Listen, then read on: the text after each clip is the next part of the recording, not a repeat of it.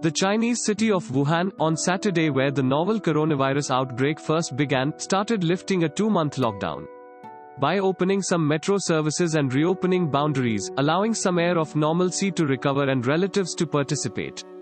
Following is neglect from the rest of the nation for 2 months, the reopening of Wuhan, where the disease-leading coronavirus outbreak in late December, denotes a turning spot in China's struggle toward the coronavirus outbreak, though the virus has since expanded to over 200 nations.